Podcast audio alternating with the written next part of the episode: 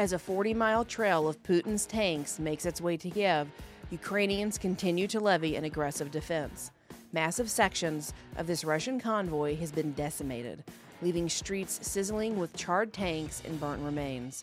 Ukraine officials claim since this invasion began a week ago, they have destroyed over a thousand armored vehicles and tanks, 61 aircrafts, 40 Russian rocket launches, 60 fuel tanks, 85 artillery systems, and 9 anti aircraft systems. The Biden administration is saying they are, quote, very open to sanctioning Russian oil and gas. These sanctions would have a boomerang effect on American consumers and increase gas prices. The U.S. bought nearly 76,000 barrels of crude oil a day from Russia in 2020. We are also the leading importer of Russian fuel oil. Already, the price for a barrel of oil has soared past $100 as countries and buyers around the world have sanctioned and refused Russian oil purchases. Finally, Scott Peterson may soon become a free man. He was convicted of killing his wife in 2002. He has always maintained his innocence and is asking for a retrial due to juror misconduct.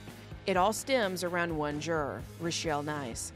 During the original trial, she failed to disclose that she was assaulted by her boyfriend and then harassed by his new girlfriend while she was pregnant. Ever since Peterson was convicted and sent to death row, Nice has written him 17 letters.